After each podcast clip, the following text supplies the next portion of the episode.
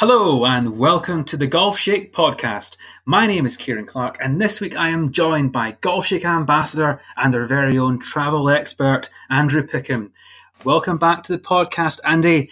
How are you today? Very well, thank you. Uh, basking in the sunny sunshine in Derbyshire. I understand that you've got similar weather up in St Andrews, so uh, it's great stuff. We do indeed, and finally, summer has arrived, and uh, we certainly hope that everyone has been enjoying their golf so far this summer. It's uh, unquestionably a special time of year, uh, not least because it ushers in the, the links season on the European Tour and golf more widely. We've just had the women's and men's amateur championships, uh, Royal County Down and Port Portmarnock, respectively. And we can now enjoy an unbroken stretch of seaside golf right through to the Women's British Open in August. But this week, the spotlight is on Lahinch Golf Club, which is the venue for this year's Irish Open. And it is known as the St Andrews of Ireland. And Lahinch is a quintessentially traditional links course natural, and visually spectacular. Located in a small seaside village on the Atlantic coast in County Clare, around just 45 minutes or so from Shannon Airport, near Limerick, Galway isn't far away either, the big towns in the nearby area. It's a links course that is buffeted and open to the elements of the Atlantic Ocean, which, if you ask me, only adds to the fun. And Andy, I know you would agree with that because you were recently there and uh, you're going to talk to us a little bit about Lahinch on this week's podcast and delve into the history and the golf course and the setting and, and what makes this such a spectacular venue. One that Phil Mickelson has described as being one of his two favourite golf courses in the world, alongside Augusta National, where of course he won the Masters three times, and that is certainly high praise. So, Andy, Lahinch Golf Club, you went there recently, you had the chance to go and experience that wonderful place, that classic kind of linksy seaside town and course. So, just firstly, can you delve in a little bit to the story behind Lahinch, the history, and what makes this a very special and historic venue? Yeah, I, with the greatest of pleasure, because it certainly was a pleasure to be able to experience uh, Lahinch in all its glory. Um, as as people will see when they uh, they look at the article on the the online version of uh, of my review, uh, we experienced four four different weather seasons in the course of one round of golf, which is probably the first time that I've ever experienced that. Literally, as we arrived, we were in t-shirts, and during the course of the round, there was hailstones, there was snow, there was sideways rain, uh, and then we finished the round in bright sunshine. It was absolutely astonishing. Um, the fact that it had its own microclimate and that it was impacted in the way that it was. Um, the actual course itself has a, a phenomenal pedigree. Um, old Tom Morris of St Andrews and global fame, um, as featured in the film Tommy's Honour, no less. Um, he was engaged by the Black Watch, the Scottish regiment, uh, to come over to the land because they were operating in the area and they recognised that the the ruffled landscape um, in the coastal area with these compacted sand dunes that have been there for tens of thousands of years would be absolutely perfect for the provision of a golf course. Um, and so old Tom Morris was asked to come over and he initially laid out the links, uh, using feathers tied to sticks. Um, now, how good would that have been to to have, you know, time, tra- if time travel existed, that's the sort of time that I would like to go back to. And he's the guy that I would want to shadow. Um, but then the development of the course has then been, in essence, the, the thinking behind the uh, the people that's been involved in running the course, they've then engaged the world's leading architects in order to enhance and develop and improve the course with the lightest of touches. But um, Charles Gibson was involved. One of my personal favourites, as you well know, Kieran, Dr. Alister MacKenzie was brought in. And when Mackenzie first arrived, uh, and was asked to give his quotes. Uh, although he was a marketing expert, a genius of his time, um, he's quoted as saying that Lahinch will make the finest and most popular golf course that I or I believe anyone else ever constructed. Now, that's one hell of a statement to make, albeit the guy did go on to design Augusta National and a host of others and uh, some of my favourite golf courses ever in the world. But for him to recognise that with the the intrinsic um, quality of the land that he was being given to play with was just phenomenal. Uh, and then you've got the contemporary genius that is Dr. Martin Hawtree, uh, who's been brought in to add a little bit more playability to it. And his improvements and the adaptations that he's made on a couple of the holes are just simply phenomenal.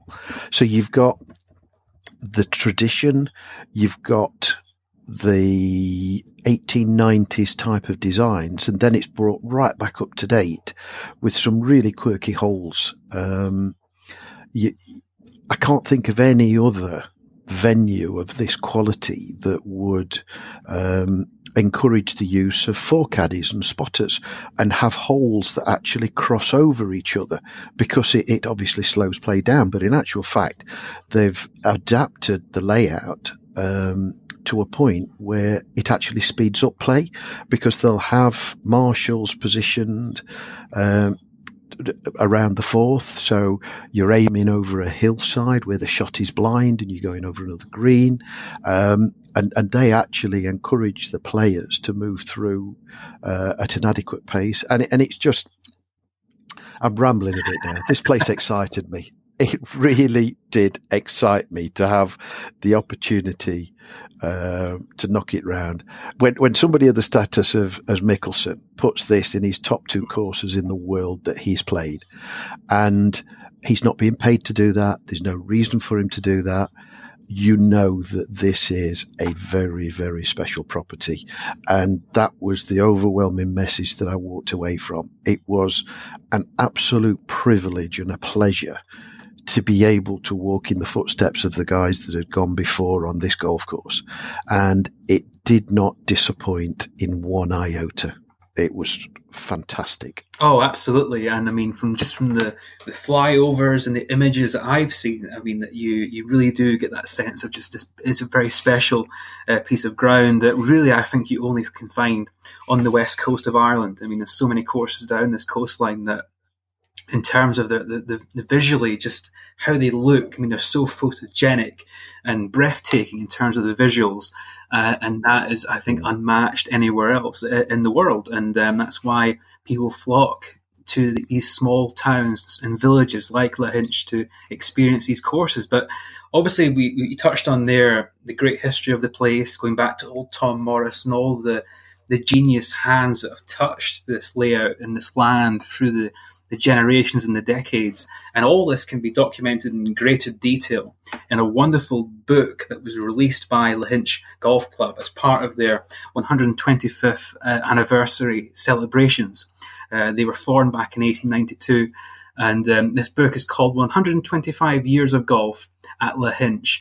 And it's available from the Lahinch Golf Club website. And uh, I would certainly recommend it. I know, Andy, you have got a copy yourself. You got one when you were there, and I know you would uh, heartily endorse this book as really supplementing the, the experience of visiting this place and, and, playing there and just learning more about the story behind it. And there's a great deal of rich detail uh, to be enjoyed there. But I know one particular story within that book um, for you demonstrated the unique relationship that this course has with the village of Lahinch, which is only really has a population of around 600 or so, a very small place, but one that is intrinsically linked to its uh, quite magical seaside course. So, what was that story you wanted to share? Yeah, it, it, I found it really difficult when I was writing about the review to adequately describe the relationship between the town and the golf course because there's a complete, it's completely symbiotic. The town and the golf course are almost one and the same.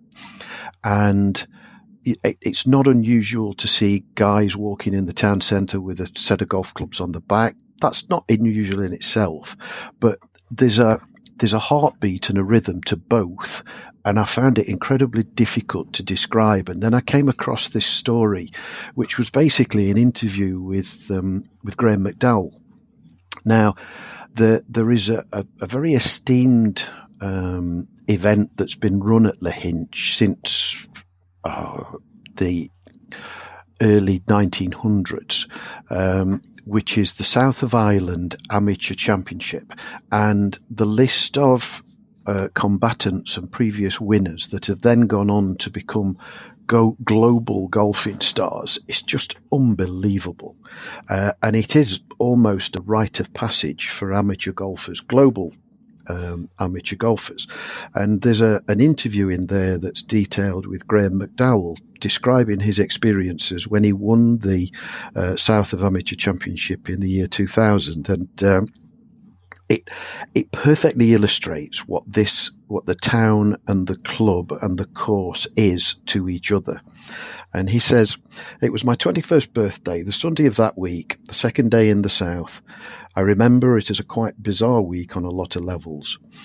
There were four of us sharing one room in a bed and breakfast.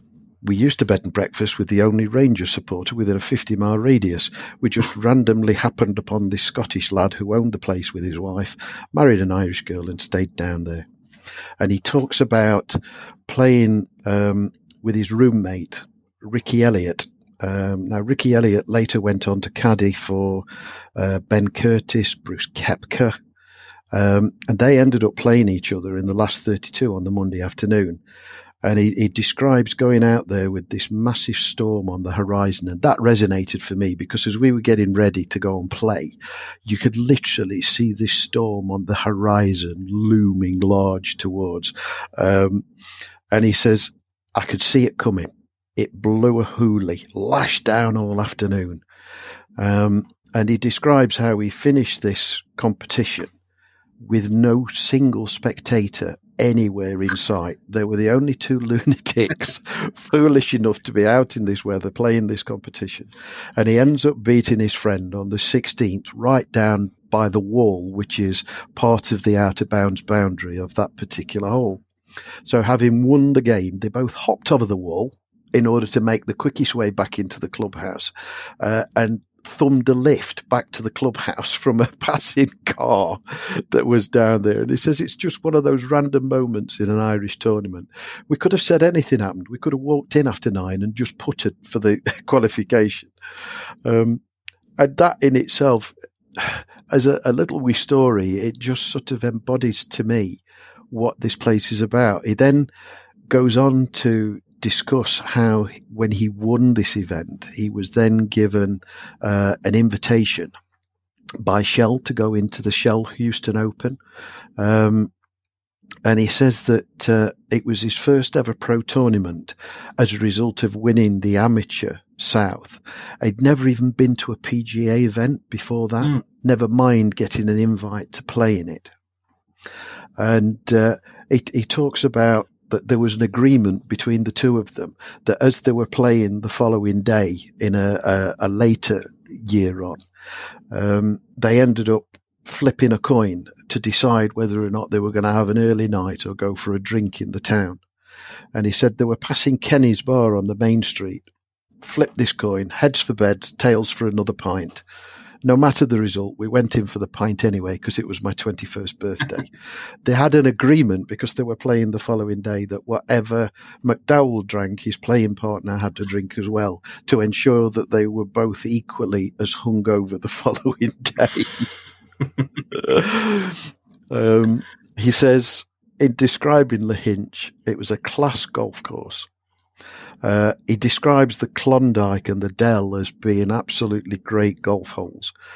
And he sums it up by saying, I love the course. I love the people. I love the town. I also loved my time winning the amateur South of Ireland competition. And when you think to where he's progressed to and where he's gone, mm-hmm. for me, that little story, that little vignette of his experiences as an amateur golfer, the fact that there's four of them in a B&B room and all the rest of it, it really sums up what the course means to the elite golfers, the amateur golfers, but also to me as a very much an average golfer, it, it just, there's an atmosphere to the place that I, I still find it very difficult to describe. Um, there's all kinds of quirky little things. There's a barometer that's been hanging on the wall in the clubhouse um, for years and years and years. Um, and the barometer's not worked for years and years and years. And there's just a sign that's been painted on it by the secretary that says see goats. And it's like, what? And the, the story is that one of the caddies in the late 30s brought goats onto the course in order to help with sort of keeping um, down certain of the grasses and what have you. And if the goats were visible, then it meant the weather was going to be good. If the goats took cover, it meant that the weather was going to be poor. They were going to be poor. And that was the indicator. And still to this day, the you'll uh, the coat of arms for the the place features the goats. There's a massive uh, bronze sculpture as you drive into the place in the car park of the goat, and it, it's it's how they've adapted all of these historic resonances into the modern golf course that that there is now. There's uh, references to the Scottish thistle, which takes back to the time when the Black Watch was involved. Um, and it's just, for me, it's how the tradition and history is maintained and referenced. And yet, when you arrive at the place, the facilities are just simply superb. And it is modern, comfortable. The clubhouse is superb. The food is excellent. Um, the experience with the, the caddies, um, and getting allocated, uh, the tee times and being, um, shown the best lines uh, from the tees and things like that. That in itself was uh, a superb experience. Um, so it was. Um, I'm rabbiting. I'm, I'm, going to shut up and let you ask a question. I'm sorry. You you just hit the button and I just went off on one there. No, I'm sorry. no, no. I, I think your your passion uh, it, it, just shows you know how much this golf course and this town and everything around it just connected with you when you were there.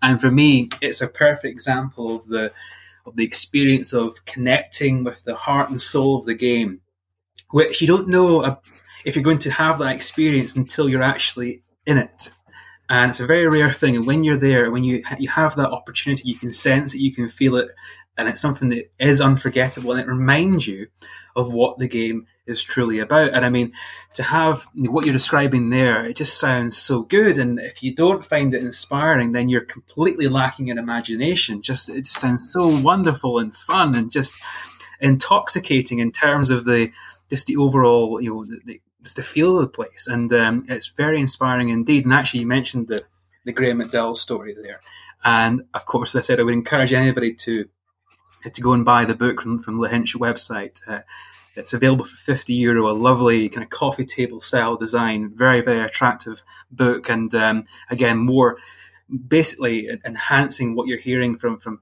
from Andy and on this week's podcast. But um, and talking of Graham McDowell, he's actually in the field at the Irish Open this week. So perhaps he'll go back to Kenny's bar and emulate the days gone by. I don't know, or maybe he'll just um, now he's a bit older. Perhaps those days are a little bit behind him. Maybe an early night is perhaps uh, best prescribed for him.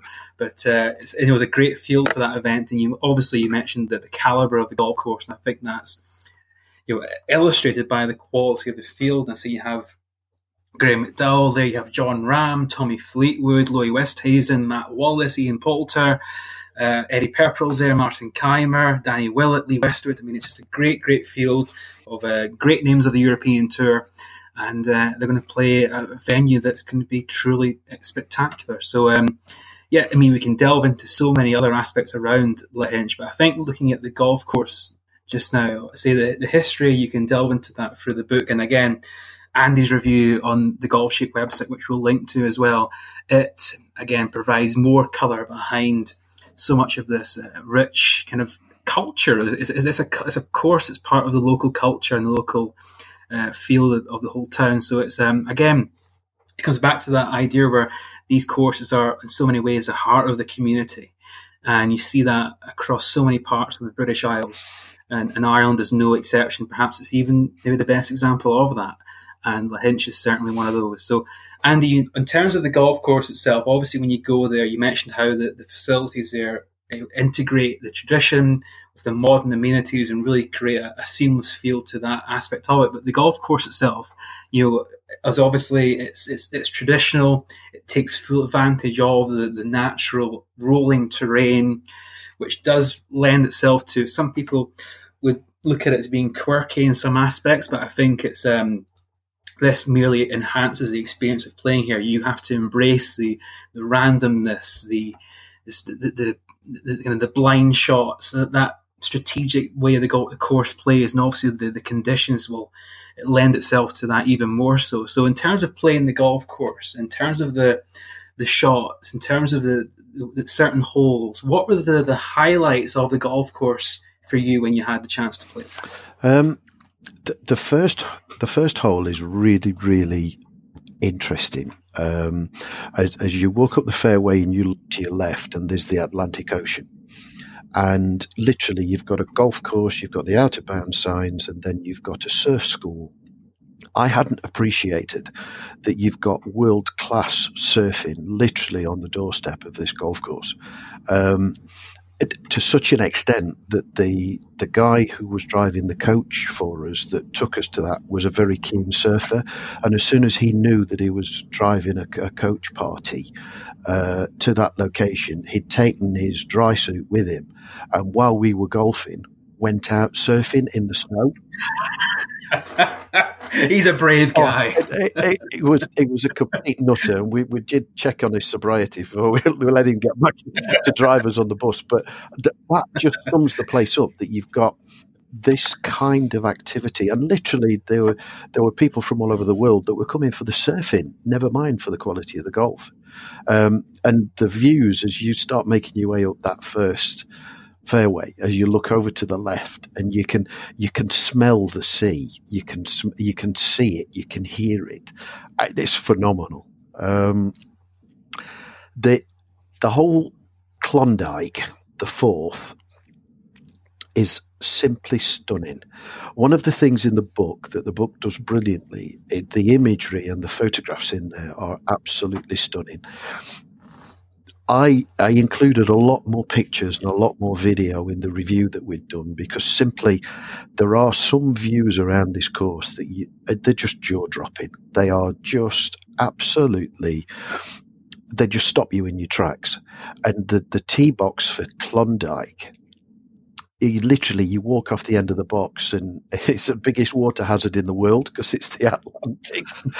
uh, but to then adapt your golf game to the weather conditions that are prevalent at that particular time. If the wind's with you, um, and God is smiling up, the golfing gods are smiling upon you, it's wonderful. You'll be able to ride the wind. If it's not, my goodness me, is it a challenge? and it's it's all about being able to adapt your ball flight. Um, I, I, played hybrids into 160 yard par threes, and I played wedges that went 200 yards. It, it, it, was astonishing. It's a completely, if you're used to playing parkland or inland courses, it's a completely different style of golf, um, but utterly pleasurable. Utterly pleasurable. Um, right. Sorry, I'll get back on track again. The Klondike, the fourth. 475 yards from the back tees. Um, it is just quite memorable. I can actually, as I'm talking to you now, picture in my mind's eye the feelings as we approach that tee box. Because at the time, um, I did genuinely wonder whether or not we were going to be able to finish the round because the hail was coming in sideways. My face was red and beaten. And it wasn't a matter of I'm, i want to get off the golf course. It was a matter of am I physically capable of being able to survive in these conditions? But then within two holes, everything had completely changed again. The wind was with, and that was the only time that I ever gave any consideration to that I couldn't actually cope with the conditions. Um, the the use of a of the flagman, as I mentioned before, that they've even got a little shelter built into the. what would you describe it? It's like a it's the top of a dune that's akin to a small mountain, but he he's provided shelter from the winds in this little uh, and uses the flags to be able to indicate the pin positions and the areas where you need to be targeting to go over the hill, uh, and he then uses the flag system uh, to determine whether or not golfers who are crossing the fairway that you're travelling over, whether or not it's safe for them to do so. It, it's it's really good. And the fact that I parred that particular hole is something that I'll take with me to the grave. you had to mention that, of course. Yes. hey, I, I, didn't get that many pars that day. So I'm, I'm, yeah. I'm going to mention that one most definitely. Yeah. I think clearly you, you earned that par, and that's probably fair to say. Um, it was you also mentioned a, a wonderful hole, uh, the par three, the fifth, uh, Dell, which you described in the review as a, an absolute gem with a, a blind tee shot, and um, you had the horizontal hailstones in your face and the, the hybrid under, under the wind and so on. But you you felt it was um, a wonderful golf hole, and you described it as being feeling like you were playing golf in a museum, which yeah. is a wonderful phrase. But uh, describe that for me. Well, the the only way to be able to assess where the flagstick is positioned on the green is to look at a big white uh, stone that's placed on the hillside to indicate the position of the flagstick for that day. So it literally moves. Whenever the flag moves, the positions of the stone, and that indicates where you need to be going over. But because of the wind conditions, I, I'm aiming sort of way right of that with a hybrid that I'd normally expect to hit 220 yards into 150 yard green. Um, and the fact that with the shape and being able to run it through and with the strength of the wind and everything else, that it ended up on the green. Um, and I did walk off with a par. it is, it's just special. They, it's the sort of things that will go in my lifetime golfing scrapbook. The memories of being stood on those tees, those shots that fitted the the experience and fitted the requirement, and to be able to walk away with them and to stick them into my back pocket, yeah, special very very special. Um, the the other big advantage I had with this review is that um, couple of years ago, uh, we did a podcast about it. I went out to to play TPC Sawgrass, having won a, mm-hmm. uh, event with the Hole in One Club, and the, the winner of that tournament over there was a wonderful gentleman called Mister Bill Noon. Uh, as the uh, at the backdrop at TPC Sawgrass, as they announced, uh, whose are these clubs? Uh, Mister No One, Mister No One, um, and Bill won this, but he is actually a member at Lahinch. So I've had it's not just the benefit of my playing experience, but I've I've spoken to him and he's given me the input of his almost lifetime's experience of playing the course. Um, and his piece of advice that he gave to me before I set foot was, if you're in two minds as to whether or not to play a wedge or a, a running shot don't do either. Take a putter. Yes, that's the way to play. Yes. And keep the ball on the ground and use the contours, use the ground, use what Mother Nature's provided you. And it, it was a cracky piece of advice. Um, and I, I did try and follow with it. And for me, entirely enjoyable experience. Well, I, I do recall imparting a similar word of advice to you when playing the old course at St Andrews, but that's going to be a subject of a future podcast. But um, yes, yes, if in doubt, get the putter out. That's always the mantra for uh, yeah. playing seaside golf. It's always the way to go. Use the ground, use the natural terrain. It's there. Make mm-hmm. the ground your friend, and uh, I think um, the ground at Lahinch will make a lot of friends during the Irish Open. So just generally, I, I, can't wait. I just cannot wait for the TV coverage because if Sky do it right and they are very, very good at their coverage, mm-hmm. I think there are people all over the world that are going to be astonished at how good this place is. Um, if the weather is, I've looked at the forecast and the weather looks as though it's going to be benign. Mm-hmm. Um, what I would love is three days of beautiful summer sunshine and one day of really vicious weather because that would sort the men from the boys. It's it certainly would. So just talking about the Irish Open, then watching the the tournament generally, having obviously walked this golf course, played this golf course, experienced this golf course, and just relishing in those memories. What are you most looking forward to seeing the best players in the world do at Lahinch? What shots? What holes? What what are you wanting to see these guys do when they're there? I. Th- it's going to be about creativity. Um, I was immensely impressed with Jon Rahm when he um, won the Irish Open when it was played at Portstewart. Uh, yeah, Portstewart. He initially started to overpower the golf course, but then, having used his length to put himself into positions, he then adapted and used the course to his advantage. The only the person who wins this tournament will be the person who uses the course and befriends it. Um, there's, it's not a place for aerial golf. It's not a place for uh, tee to green. What's the distance? Right, bang on. Um, I think it will be one of the home international golfers who are playing in it that will succeed. Certainly, European golfers. I, I don't see that there are going to be any of the Americans that are coming over that's going to um, succeed because you'd need to be adapted to that style of golf. Um, using the blind holes, it'll be interesting to see how many people use the local caddies. Mm-hmm. Um, obviously, these pro golfers will tend to use their own caddies, um, and I would love to be a fly on the wall for um, for the conversations as a, a new caddy approaches it.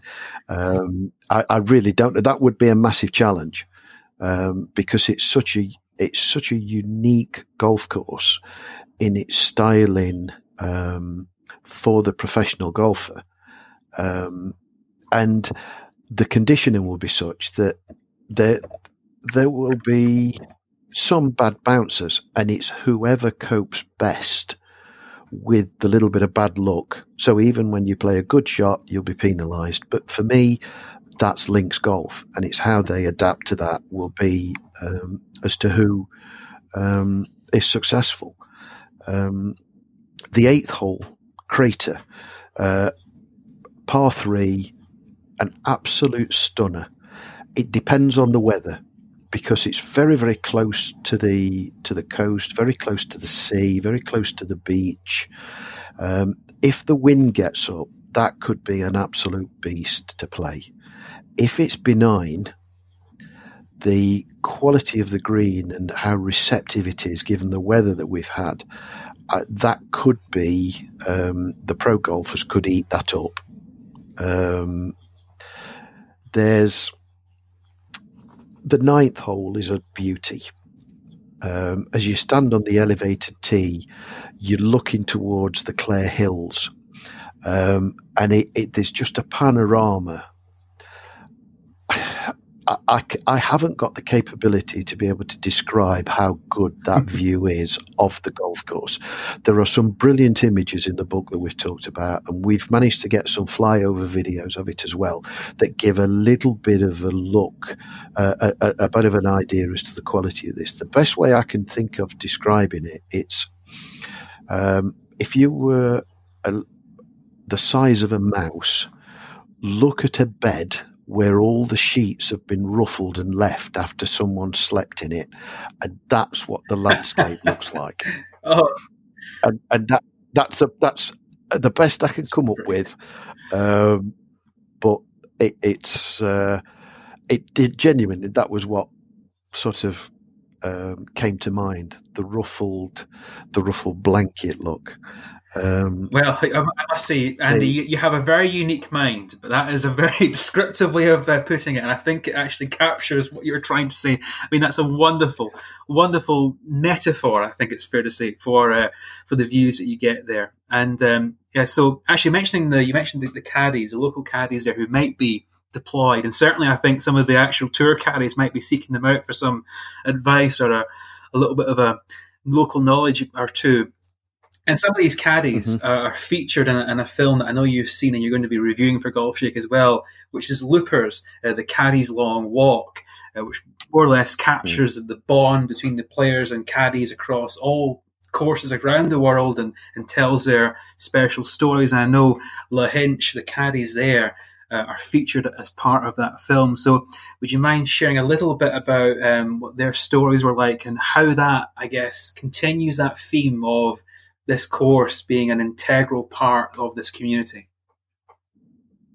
Yeah, yeah, it, it, it's a super film. It really is an excellent documentary, and it's not just one that will be um, of singular interest to golfers because the way that it's done and the commentary that's provided by Bill Murray, it, it, it it's a very interesting piece of golfing heritage recorded in a documentary form. Um, but they're, they're very, very cleverly, they've picked out a number of caddies, professional caddies who operated from Ballybunion, St Andrews.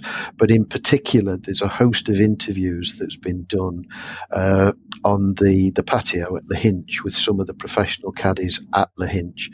Um, I'm not going to spoil some of the stories, but there is some absolute belters that the guys have have told. Um, there's, I will give one spoiler.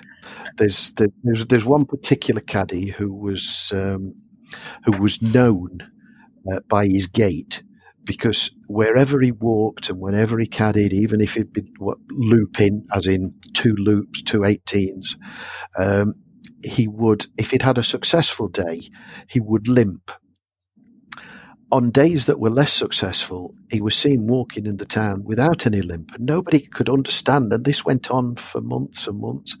And it turned out that uh, this guy's security method, whenever he'd been paid, he'd put his money in his left shoe underneath his foot, and that was that was the reason why on some days he would limp, and on others he wouldn't because he he, he, he didn't want to be robbed. So, and it, it, there's loads of quirky little stories like this with the characters and how they evolved. These characters, these caddies from Carnoustie, and how 300 of them went to emigrate over to America and and basically were responsible for introducing the game of golf to the states. Uh, and, and there's it's a, a fabulous historical document. Uh, I'm really enjoying actually writing the review because it's given me lots of uh, excuses for watching and rewatching this thing. So um, when it's done, um, I, I, think people will find it very, very uh, interesting.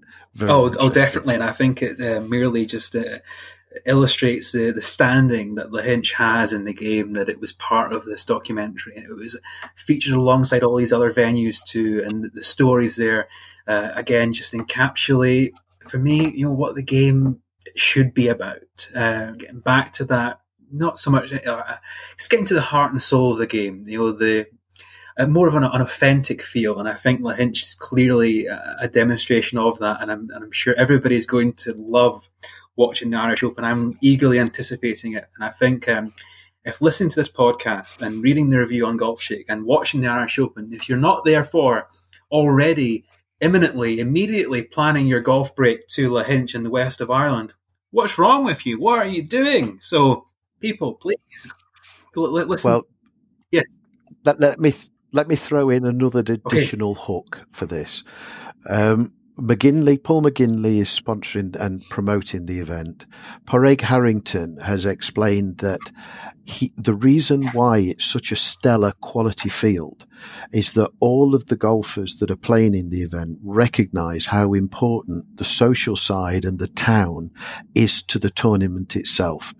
And having the crack and being able to use the fantastic restaurants, the brilliant pubs, the live music, literally you can walk through the town and decide where you're going to drink by listening to where the music that you fancy go to. No jukeboxes, all live. There's, there's nightclubs. Um, it's the stag party and hen party capital of Ireland. Um, there's a whole host of um, different activities that are linked in with that. Uh, they're even doing Father Ted packages that you can get, all based in Lahinch. I know it's crazy. but but when you get this mix of the brilliant golf, the brilliant tradition, the brilliant town and the brilliant social and the crack and the food, for me, on a personal level, you struggle to get you struggle to get better than that for a golfing experience. Yeah, I think it's fair to say Lahinch is pretty good. I think that seems to be the consensus here. So it's uh, quite incredible. I mean, I, am sign me up. You know, the father the father Ted experience alone. I'm going for that. You know, it's. Um, the golf can be an extra, I'm going for that. So yeah, I mean, incredible. And uh, you know, I'd love to delve into. We can obviously we can talk about this forever, and I'm sure we will revisit it. And in future, I think we'll have another podcast dedicated to the west of Ireland and the wild Atlantic way and all of those things. But time, unfortunately, is our enemy when discussing these extraordinary venues that um, you've had the, the great, what a joy to go and experience these places and uh, what a privilege and just how deeply fortunate you are to go to these places and to play here and um, wow and, and to walk in the footsteps of history and, and to be able to share that with us. I mean, wow, what a what a place! And um, you know, just finally then, so give us your um, your parting thoughts. And I think you've pretty much sold it to anyone listening. But uh, if someone came to you and said, "Should I go to Lahinch Golf Club?" What's going to be my my main impression coming from that? What was your main impression then? How would you sell it to someone who come to, came to ask you about Lahinch in a, a brief form? Um, if I had to cycle there, to play another round at that golf course from the Midlands, I would do. Across the Irish Sea. I, yeah, well, there's lots of ferries. That's true. and genuinely, um, it is an absolutely stunning venue. And I just hope that the Sky coverage is able to sort of dip into and cover everything else that goes with the golf that makes it into the wonderful package that it is. Um, I, I think it will do because as soon as people see it, the imagery and the sounds and the smells and the sensual, just the, the sense of playing this place is phenomenal. Mm. You then link it in with everything else. Um, I'm, I'm going to pinch the Nike line. Just do it. if you've got the opportunity to go and play at Lahinch, do it. I, I've, I'm already looking because it's made such an impression on me. I'm already looking at ways in which I can return to take my son because I want him to have the opportunity to experience that location in the manner that I did because I got so much from it. Oh, and I think there's no better validation than that. And in terms of the wider area, you have other courses in the region, including Ballybunion, Adare Manor, uh, Waterville, Old Head. They're all there within a, a wonderful stretch of coastline and the bit inland too, and just a, a paradise, paradise for golfers. And um, I think Lahinch is perhaps the might even be the, the highlight of it, might even be the jewel in what is a, a very formidable crown indeed. So, Andy, I've enjoyed listening to your your tales of Lahinch and the, your experiences there. I think one thing to I think the what you were describing there was a, a sensory experience, just the smell and the sound and the, the, the, look and the visuals that just it connects with everything and um, every part of the senses and just leaves with obviously an indelible memory. So yeah, it's uh, you've sold it to me, and uh, I think anyone listening to this will feel exactly the same. So if you're watching the Irish Open I hope you all enjoy it, and um, uh, and again, hopefully that will just share a little bit uh, and add a little bit to what you've heard on this podcast here. So, Andy, as always, thank you for your time because it's been an absolute joy to hear about Lahinch and to get a bit of insight behind what uh, the European Tour players are going to experience when they, they visit the west of Ireland from the golf course to the town itself, to the pubs, to the Father Ted experience. I mean, it's all there.